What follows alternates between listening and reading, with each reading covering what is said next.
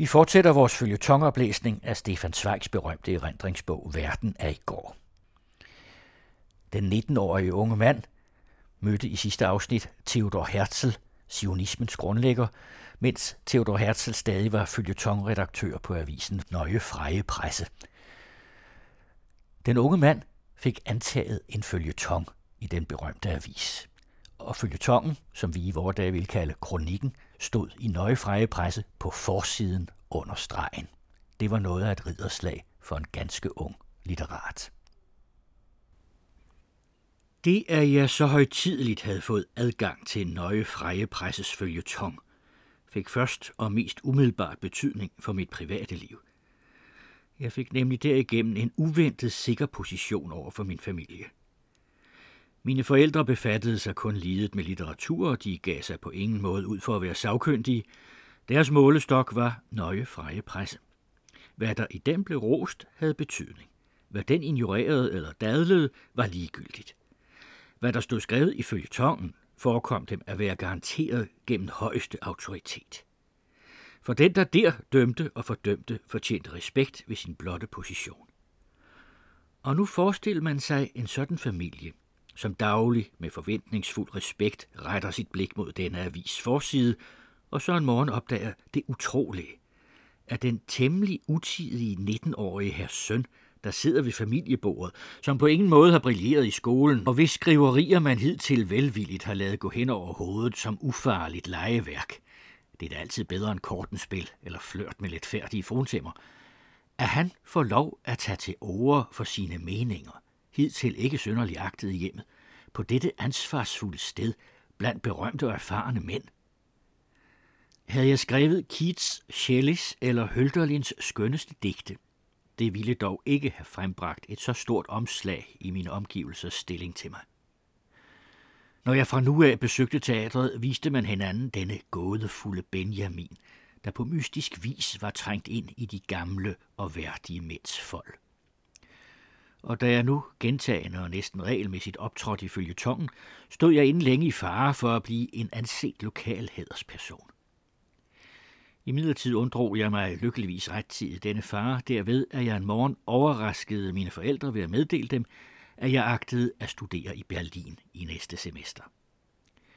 Min familie respekterede mig, eller rettere sagt nøje fra presse, i hvis skyldende skygge jeg stod, for meget til at afslå mit ønske.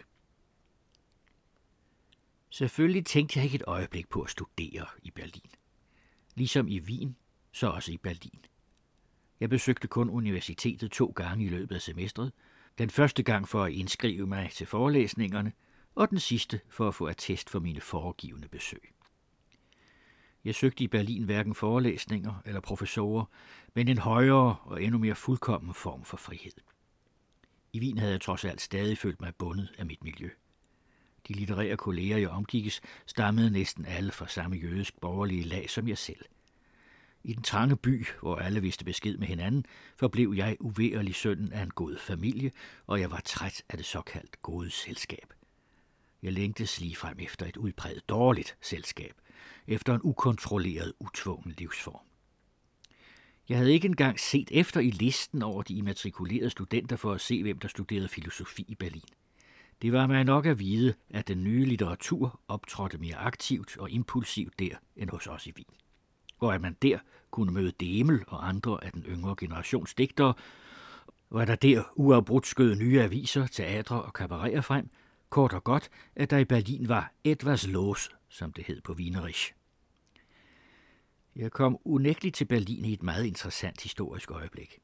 Siden 1870, da Berlin for at være en lille, ret nøgtern og absolut ikke rig hovedstad i kongeriget Preussen, var blevet den tyske kejsers residensstad, havde den uanselige Sprayby taget et mægtigt opsving. Men førerskabet i kunstneriske og kulturelle anlægner var endnu ikke tilfaldet Berlin. München med dets malere og digtere stod som det egentlige kunstcentrum. I musikken var Dresden og operaen dominerende. Også de små residensbyer trak værdifulde elementer til sig. Frem for alt var dog Wien med dets naturlige talent, koncentrerede kraft og 100-årig tradition stadig Berlin langt overlegen hidtil. Men i de senere år begyndte bladet at vende sig, parallelt med Tysklands rapide økonomiske opsving.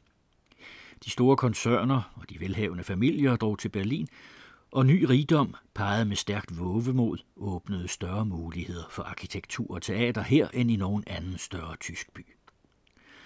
Under kejser Wilhelms protektorat udvides museerne, og teatret fandt i Otto Brahm en forbilledelig leder, og just det, at der i forvejen hverken var nogen rigtig tradition eller nogen århundrede gammel kultur, gjorde ungdommen forsøgsivrig. For tradition betyder jo nu engang også hæmning. Vin, der var bundet til det gamle og som forgudede sin egen fortid, stillede sig forsigtigt afventende over for ungdom og dristige eksperimenter. I Berlin derimod, der netop ønskede at udvikle sig hastigt og personligt, der søgte man efter det nye. Det var derfor kun ganske naturligt, at ungdommen fra hele riget og fra Østrig med drog skarevis til Berlin, og den succes, de begavede unge der opnåede, retfærdiggjorde den tilstrømning. For eksempel havde vineren Max Reinhardt måtte vente tålmodigt 20 år i Wien, for det at opnå den position, som han i Berlin tilkæmpede sig i løbet af to år. Jeg kom til Berlin just i det øjeblik, da byen var på overgangen fra lokal hovedstad til verdensby. Det første indtryk efter Wiens mættede og for store forfædre nedarvede skønhed var snarest skuffelse. Strømmen mod vest, hvor den nye arkitektur skulle udfolde sig i modsætning til de brugtende Tiergartenhuse, var lige netop begyndt. Den arkitektonisk set karve Friedrichstraße og Leipzigerstrasse med dens klodsede stuk udgjorde endnu byens centrum. Forsteder som Wilmersdorf, See og Steglitz nåede man kun besværligt ud til, og et besøg ved Mark Brandenburgs søer med deres karske skønhed var dengang en hel udflugt. Bortset fra den gamle under den linden, fandtes der ikke noget rigtigt centrum. Ingen korso som er en graben hos os. Og på grund af den gamle preussiske sparsommelighed manglede aldeles gennemgående elegance. Når kvinderne gik i teateret, havde de der smageløse hjemmeskræddererede kjoler på, Overalt savnedes den lette, flinke og øsle hånd, som i Wien og Paris forstod at skabe fortryllende overflod ud af et billigt intet. Ved eneste småting afslørede friedrichiansk fedtet økonomiseren. Kaffen var tynd og dårlig, fordi man sparede på bønderne, og maden var saft og kraftløs, lavet uden kærlighed. Alle vegne herskede proberhed og patentlig akkuratesse. Ingen steds musikalsk sving over noget, sådan som i Wien. Som det for mig mest karakteristiske eksempel kan jeg nævne modsætningen mellem min pensionatsvært inde i Wien og hende i Berlin. Vinerinden var en munter snaksalig kone, som vel nu og da gik og klemte et eller andet, og hvis renlighedssans ikke var helt uangribelig, men som begejstret gjorde mig en ekstra lille tjeneste ved enhver lejlighed. Min berlinske froværtinde var korrekt og holdt alt i ulastelig stand – men når hun mødte op med sin månedsregning, fandt jeg hver eneste lille tjeneste, hun havde gjort mig opsummeret med patentlig stejlskrift. Påsyet en bukseknap, 3 fennik. Fjernet en blikklat fra skrivebordet, 20 fennik, etc. og så videre. Summa summarum for samtlige ulejligheder under en tyk sammenlægningsstreg, den nette lille sum af 67 fennik ekstra. I begyndelsen lå jeg bare af det, men betegnende nok bukkede jeg selv allerede efter få dages forløb under for denne prekære preussiske ordenssans. Jeg gav mig for første og sidste gang i mit liv til at føre et nøjagtigt regnskab. Af mine venner i Wien havde jeg fået en hel bunke introduktionsskrivelser med, men jeg afleverede ikke en eneste af dem. Hensigten med min eskapade var jo nemlig den, at jeg ville undfly enhver form for borgerlig og tryg atmosfære, og i stedet ville leve et frit liv uden hensyn til andre end mig selv. Jeg ønskede udelukkende at lære mennesker at kende, som jeg havde fundet vejen frem til gennem mine egne litterære arbejder vel at mærke så vidt muligt interessante mennesker. I sidste instans var det jo ikke uden resultat, man havde læst Bohemen. Som 20-årig ønskede man sig selvfølgelig lignende oplevelser. Jeg behøvede ikke anstrenge mig længe for at finde en sådan vildt og tilfældig sammenbragt kreds. I min vinertid havde jeg allerede længe været medarbejder ved Berliner Modernisternes førende blad. Det kaldte sig næsten ironisk Die Gesellschaft og ledes af Ludwig Jakubowski. Denne unge digter havde kort før sin tidlige død stiftet en forening med det for unge mennesker så forføreriske navn, De Kommende. Denne forening holdt sammenkomst en gang ugenlig på første sal i en café på Nollendorfplatz. I den store rotunde, der var dannet med Paris klosseri de Lila som mønster, var de mest uensartede elementer stået sammen. Digtere og arkitekter, snopper og journalister, unge piger, der draperede sig som kunstindustrihåndværkere eller billedhuggere, russiske studenter og kornblonde kvinder fra Skandinavien, som uddannede sig i tysk. Tyskland selv havde repræsentanter for alle sine provinser. Magfulde vestfalere, solide bajere og slesiske jøder. Alle blandedes mellem hinanden og myrede frem og tilbage i vilde diskussioner og komplet utvungethed. Nu er der blevet digte eller dramaer læst op, men for alle galt det først og fremmest om at stifte bekendtskaber. Midt i kredsen af alle disse unge, der gebærdede sig bevidst som bohem, sad der en gråskægget gamling, rørende som en julemand, respekteret og elsket af alle, fordi han var en ægte digter og en ægte bohemier. Det var Peter Hille, den 70-årige, på alle årstider hyldet i en grå støvfrakke, der skjulte hans smussige manchetlinned og evigt frønsede tøjsæt. Med sine blå hundeøjne så han godmodigt og troskyldigt på den løjerlige børneskare omkring ham. Trængte vi ind på ham, lod han sig aldrig nøde, men tog villigt nogle krøllede manuskripter frem af frakkelommen og læste sine digte op. Digtene var meget forskellige og af ulige værd, egentlig improvisationer, som et lyrisk geni havde skabt. De var blot for løse i det, for skødesløst formet. Han skrev dem ned med blyant i sporvognen eller i caféen, så glemte han dem og havde det største besvær med at tyde sine egne udviskede ord igen på den snavsede papirlap, når han skulle til at læse op. Penge havde han aldrig, men hvad brød han sig om penge?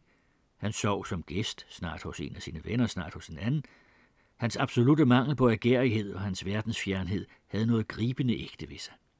Man begreb i grunden ikke, hvorfor og hvornår dette gode skovmenneske var faldet ind i det store Berlin, og hvad han egentlig ville her. Men sagen var den, han ville overhovedet ikke noget. Han ønskede hverken at blive fejret eller berømt, og dog var han på grund af sin digterdrømmetilstand mere ubekymret og frigjort, end jeg har set noget andet menneske være. Til højre og venstre og alle vejene rundt om ham overbød de fremtidsfyldte diskutanter larmende hinanden. Han hørte efter, mild og venlig, og indimellem skålede han med en eller anden, men han skændtes aldrig med nogen og blandede sig så godt som aldrig i nogen diskussion.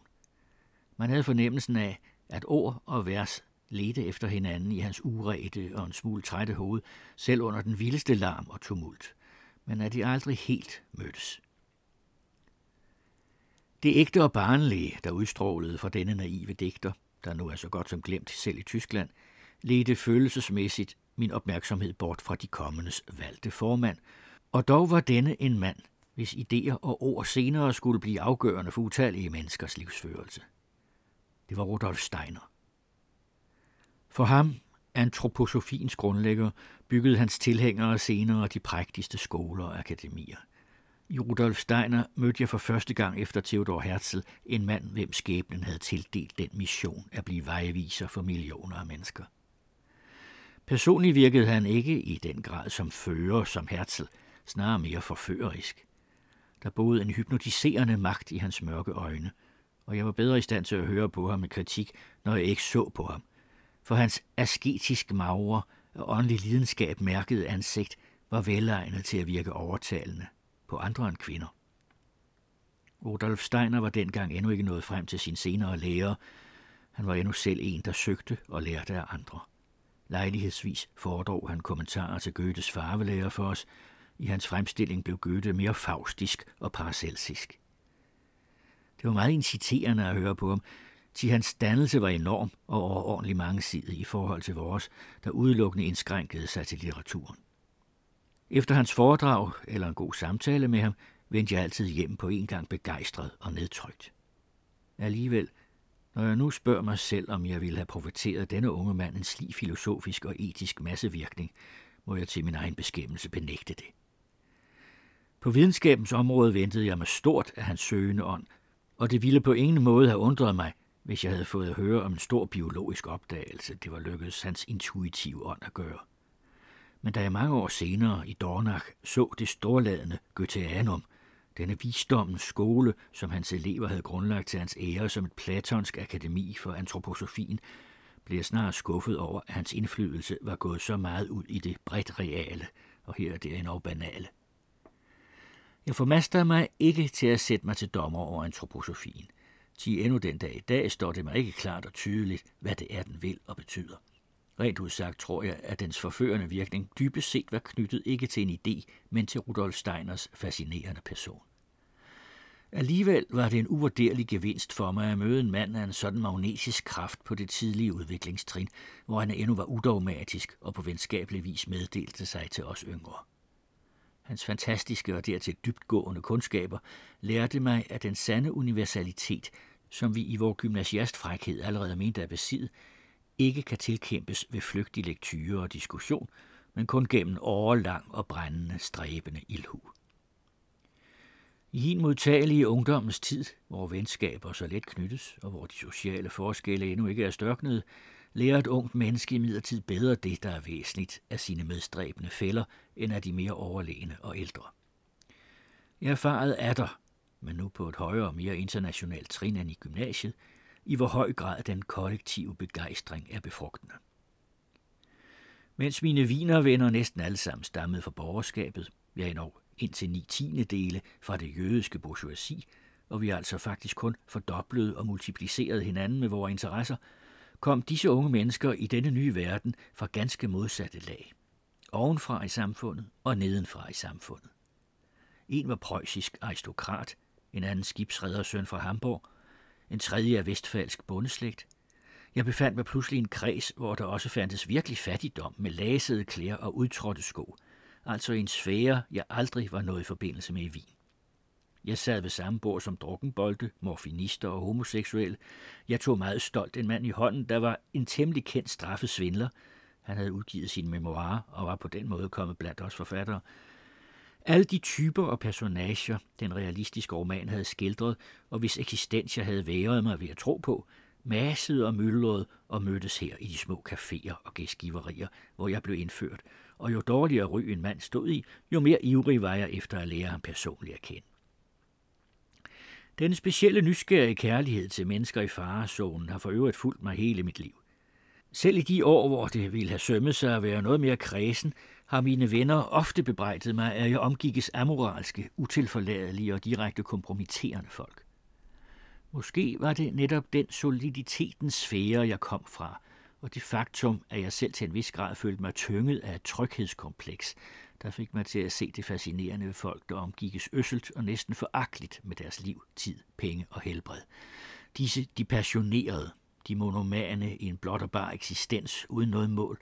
Og måske kan man i mine romaner og noveller mærke denne forkærlighed for alle ubendige og intensive naturer. Dertil kom så det pikante, der ligger i det udenlandske, det eksotiske. Næsten alle tilførte de min nyfinhed en gave fra en fremmed verden – i tegneren E.M. Liljen, søn af en fattig drejer fra Drobitsch, mødte jeg for første gang en ægte østjøde, og dermed en jødedom, som i sin kraftige sejhed og fanatisme hidtil havde været mig ukendt. En ung russer oversatte for mig de smukkeste steder af den i Tyskland endnu ukendte roman Brødrene Karamazov. En ung svensk dame viste mig for første gang billeder af Edvard Munch. Jeg slendrede rundt i ganske vist dårlige maleres atelier for at studere deres teknik – en trone indførte mig hos en spiritistisk kreds. Kort sagt, jeg følte livet på tænderne i dets tusinde former og det store mangefold, og jeg blev ikke træt. Den intensive energi, der i gymnasietiden havde fået liv udelukkende i formerne, i rim og vers og ord, den kastede sig nu menneskene i møde. I Berlin var jeg fra tidlig morgen til sen nat sammen med bestandig nye og andre mennesker, og de begejstrede mig, de skuffede mig, ja, nogen snød mig sågar, jeg tror, jeg ikke i løbet af ti almindelige leveår har hengivet mig til så meget intellektuel samkvem som i dette ene korte semester i Berlin. Dette min fuldkommende friheds første semester. Det skulle egentlig synes ganske logisk, om disse uhyre mangfoldige tilskyndelser havde betydet en ualmindelig øget lyst hos mig til at producere. Faktisk var nøjagtigt det modsatte tilfælde. Min selvbevidsthed, der under gymnasietidens gensidige eksaltation var drevet så højt i vejret, sank betydeligt sammen. Fire måneder efter udgivelsen af mine digte fattede jeg overhovedet ikke, hvor jeg havde fået mod fra til at sende det umodne ben ud i verden. Jeg havde på fornemmelsen af, at versene var godt og dygtigt, til dels en bemærkelsesværdigt kunsthåndværk, udsprunget af en ergærig glæde ved at tumle med formen, men uægte og sentimentale. Efter min berøring med virkeligheden følte jeg ligeledes ved mine første noveller en duft af parfumeret papir. De var skrevet ud fra totalt ukendskab til realiteterne og udnyttede alle hver for sig en ny afluret teknik på anden hånd. En roman, som kun manglede sidste kapitel, og som jeg havde bragt med til Berlin for at lyksaliggøre min forlægger, varmede inden længe op i min kakkelovn. For min tro på min gymnasiekompetence havde fået stærk slagside efter dette mit første blik ind i det virkelige liv. Jeg var til mode på samme måde, som når man i skolen må sidde over et par år. Jeg indskød der faktisk også efter mit første bind digte en pause på seks år, før jeg udgav et nyt, og der gik tre-fire år, før jeg udgav min første prosabog. Jeg benyttede mig af et råd, jeg havde fået af Demel, og jeg er ham stadig taknemmelig for det, og brugte min tid til at oversætte fra fremmede sprog, noget jeg endnu den dag i dag regner for en ung digters bedste chance for mere dybt og aktivt at fatte sit eget sprogs ånd. Jeg oversatte Baudelaire's digte, nogle digte af Verlaine, Keats og William Morris, et lille drama af Charles van Leberg og en roman af Camille Le Monnier. Pour me faire la main. Just derved, at et hvert fremmed sprog med det særlige vendinger i første omgang gør modstand mod efterdigtningen, udfordrer det en udtrykkets kraft, som, hvis den ikke blev søgt på denne måde, ikke ville blive sat ind. Og denne kamp for at aftvinge det fremmede sprog det, der særpræger det, og at tvinge just det ind i sit eget sprog i en lige så plastisk form, har for mig altid betydet en ganske særlig art af kunstnerisk nydelse. Fordi dette selvfærdige arbejde, der i grunden aldrig bliver ordentligt påskyndet, krævede udholdenhed og tålmodighed, dyder, som jeg i gymnasietiden havde sat i skamkrogen til fordel for overfladiskhed og forvågenhed, blev det mig i særlig grad kært. Gennem denne mere beskedende syssel med at formidle vigtige kunstværdier, fik jeg for første gang en tryg overbevisning om, at jeg foretog mig noget med god mening i. Jeg følte det som en retfærdiggørelse af min tilværelse. Jeg var nu kommet til klarhed over, hvor min vej skulle gå i de nærmest følgende år. Se meget, lære meget, og så først tage fat for alvor. Ikke træde frem for verden med forhastede publikationer. Først vide besked med de væsentlige sider af verden. Berlins stærke lage havde kun bevirket, at min tørst var vokset endnu mere. Og jeg kiggede mig omkring. Hvor skulle jeg vel lade min sommerrejse gå hen? Mit valg faldt på Belgien. Dette land havde omkring århundredeskiftet taget et stort kunstnerisk opsving. Jeg havde endnu i en vis forstand overgået Frankrig i intensitet. Knopf og Rups i malerkunsten, Konstantin Meunier og Min i billedhuggerkunsten, Van der Velde i kunstindustrien og Metalink, Eckhout og Lemonnier i digtningen udgjorde en storslået målestok for den nye kraft i Europa. Men det var frem for alt Emil Verhaeren, der fortryllede mig fordi han anviste lyrikken en fuldstændig ny vej. Jeg havde så at sige privatteam opdaget ham til eget behov. Han var endnu aldeles ukendt i Tyskland. Den officielle litteratur forvekslede ham længe med Verlaine, ligesom den forvekslede Roland med Rostand, og at være alene om at elske en betyder altid at elske dobbelt.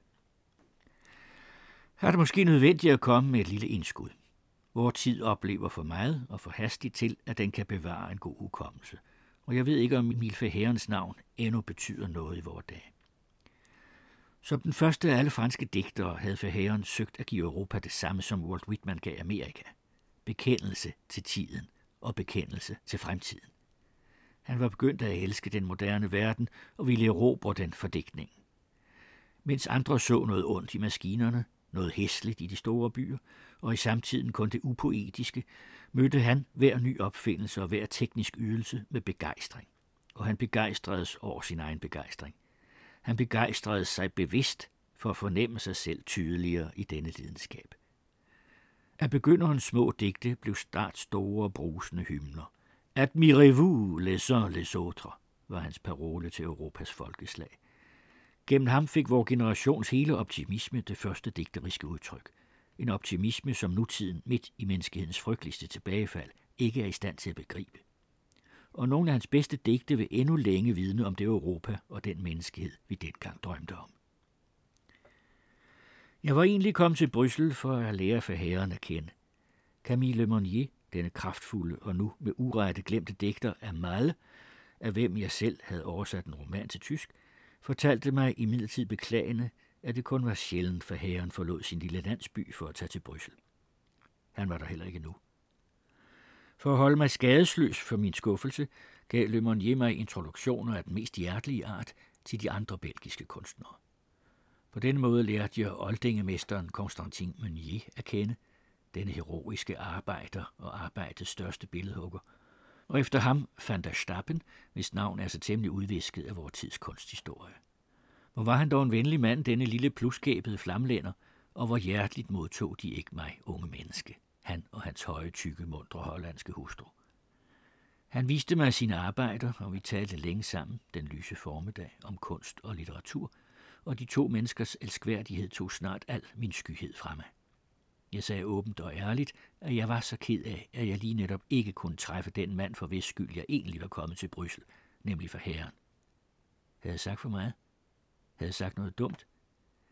Det vidste jeg ikke af, men jeg kunne ikke undgå at lægge mærke til, at både Van der Stappen og hans kone smilede lidt og tilkastede hinandens stjålne blikke. Som om jeg havde vagt en hemmelig forståelse mellem dem ved mine ord. Jeg blev generet og ville tage afsked, men de protesterede begge. Jeg måtte skam blive og spise med. Er der det sælsomme smil fra øje til øje. Jeg indså, at hvis der her var tale om en hemmelighed, så var det ikke nogen ondsindet, og jeg gav gerne afkald på min planlagte udflugt til Waterloo. Det blev middag. Vi sad i spisestuen. Den lå i stueetagen, som i alle belgiske huse, og man kunne gennem de farvede ruder se ud på vejen. Der stansede pludselig en skygge uden for vinduet. En kno bankede på det broede glas, og samtidig skingrede dørklokken. Le voilà, sagde fru van der Stappen og rejste sig. Jeg forstod ikke, hvad hun mente, men nu gik døren op, og ind trådte med tunge, faste skridt forherren. Straks ved første blik genkendte jeg det ansigt, der længe havde været markeret for billeder. Den dag, som så ofte ellers, var for herren gæst i deres hjem, og da de hørte, at jeg forgæves havde søgt ham på hele egnen, var de begge per hastige øjekast enedes om ikke at sige noget om det til mig, men overraske mig med hans besøg. Og nu stod han for mig, og han smilede, da han hørte om det vellykkede pust, de havde spillet med. For første gang følte jeg nu hans hjertens gode hånds faste tryk – og for første gang så jeg hans klare, elskelige blik. Han kom som altid ind i huset, ligesom ladet med oplevelse og begejstring. Han begyndte at fortælle, endnu mens han sad og spiste ivrigt. Han havde været hos nogle venner og på en udstilling, og det var han stadig fuldkommen optaget af. Sådan vendte han altid tilbage, inspireret og ikke til død af tilfældige oplevelser, og denne form for begejstring var blevet en hellig vane for ham. Den slog i vejret som en flamme og sprudlede uafladeligt fra hans læber, og på en vidunderlig måde forstod han med tydelige gestus at give det talte en synlig form. Med de første ord, han talte, greb han ind i menneskesindet, fordi han selv var helt åben og modtagelig for alt nyt, aldrig afvisende, beredt for hver og en, han talte med. Han så at sige kastede sig straks ind i møde med hele sit væsen, og sådan som jeg selv i denne første time oplevede det, har jeg hundrede og hundrede gange henrygt med oplevet dette, hans stormende og alt overstrømmende væsens virkning på andre mennesker. Han vidste endnu ikke noget om mig. Alligevel tilbød han mig straks tillid og fortrolighed, bare fordi han hørte, jeg holdt af hans værker. Efter middagsbordet fulgte glædelig overraskelse nummer to.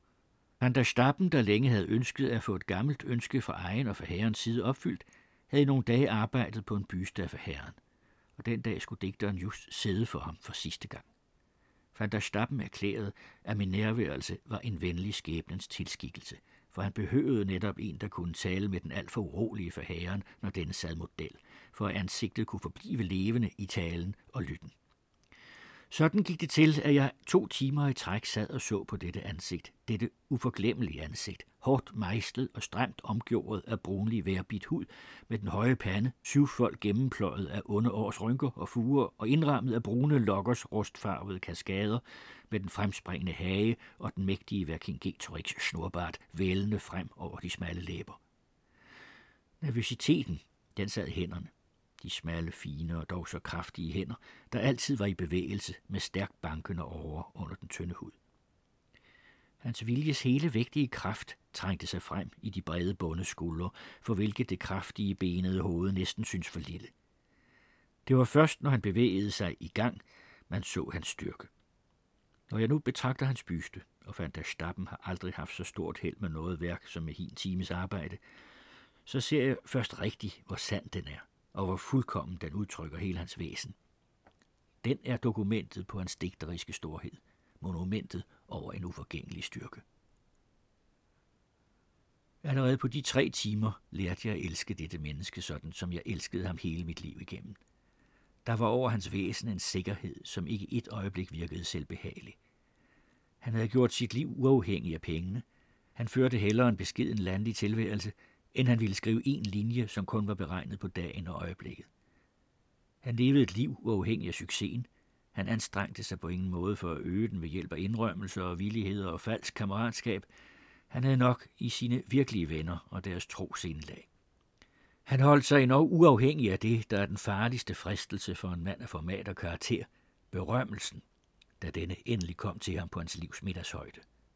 Han var et i enhver betydning åbent sind, ikke tynget af nogen hæmning, ikke fortumlet af nogen form for forfængelighed, et frit, et glad menneske, altid let til begejstring over noget. Når man var i hans selskab, følte man sin egen livsvilje ansporet. Der stod han altså lyslevende, ansigt til ansigt med mig, unge mand. Han, digteren, ganske som jeg havde ønsket og drømt med ham, og straks fra dette personlige mødes første øjeblik fattede jeg mit forsæt. Jeg ville tjene denne mand og hans værk. Det var en direkte forvågen beslutning, til denne Europas hymniker var dengang endnu kun lidt kendt i Europa, og jeg vidste på forhånd, at det at oversætte hans monumentale lyrik og hans tre værstdramaer ville frarøve min egen produktion to eller tre år – men i det jeg fattede det forsæt, at lade hele min kraft, al min tid og al min energi tjene dette fremmede livsværk, skænkede jeg mig selv det bedste, jeg kunne give mig. En moralsk opgave. Al min egen uklare søgen og prøven havde nu fået mening. Og hvis det nu skulle ske, at en ung forfatter, der er usikker over for sig selv, skulle komme og bede mig om et råd, ville jeg prøve på at bevæge ham til i første omgang, som fortolker eller oversætter, at blive tjener for et større værk. For en begynder er der mere tryghed at finde i den store opoffrende tjenen, end i sin egen produceren. Og det, man engang har ydet med kærlig hengivelse, er aldrig gjort forgæves.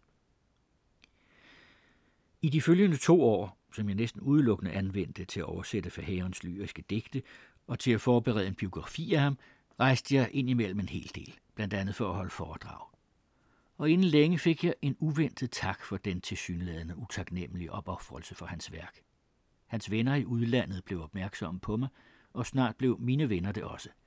En dag kom således Ellen Kay til mig, denne vidunderlige svenske kvinde, som en djavhed uden lige i hine endnu bornerte og fjendtligt indstillede tider havde stridt for kvindernes frigørelse, og som i sin bog Barnets århundrede, længe før Freud, havde vist ungdommens sjælelige sårbarhed. Gennem hende indførtes jeg i Italien, i kredsen omkring Giovanni Senna, og vandt en indflydelsesrig ven i nordmanden Johan Bøjer. Georg Brandes, litteraturhistoriens internationale mester, viste mig sin interesse, og takket være min agitation blev Verheerens navn snart mere kendt i Tyskland end i hans eget fædreland.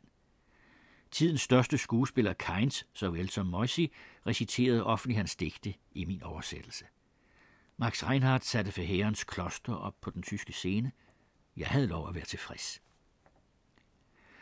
Men nu var det på tide at mindes, at jeg havde påtaget mig en forpligtelse til for uden den over for herren. Jeg måtte se at få en ende på min universitetskarriere og få hjemført en filosofisk doktorhat. Nu galt det om i løbet af et par måneder at få gennempløjet hele det foreskrevne stof, som de mere solide studenter havde masset med i fire år. Sammen med Erwin Guido Kolbenheier – en litterær ungdomsven, der i dag måske ikke gerne vil mindes det om, fordi han er blevet en af Hitler-Tysklands officielle digtere og akademikere, hang jeg i bøgerne og tærpede nat efter nat. Men man gjorde ikke eksamen vanskelig for mig. Den venlige professor, der vidste for meget om mig fra min offentlige litterære virksomhed til, at han ville plage mig med småtterier, sagde smilende til mig ved en forhåndskonference, øh, formel logik vil de vel helst ikke prøves i og han førte mig da også ganske lempeligt over på de områder, hvor han vidste, at jeg følte mig sikker. Det var første gang, jeg bestod en eksamen med udmærkelse. Jeg håber også den sidste. Nu var jeg fri udad til, og alle de følgende år indtil den dag i dag har udelukkende været videt en kamp. En kamp, der i vore dage er blevet sværere og sværere. Kampen for at forblive lige så fri i mit indre.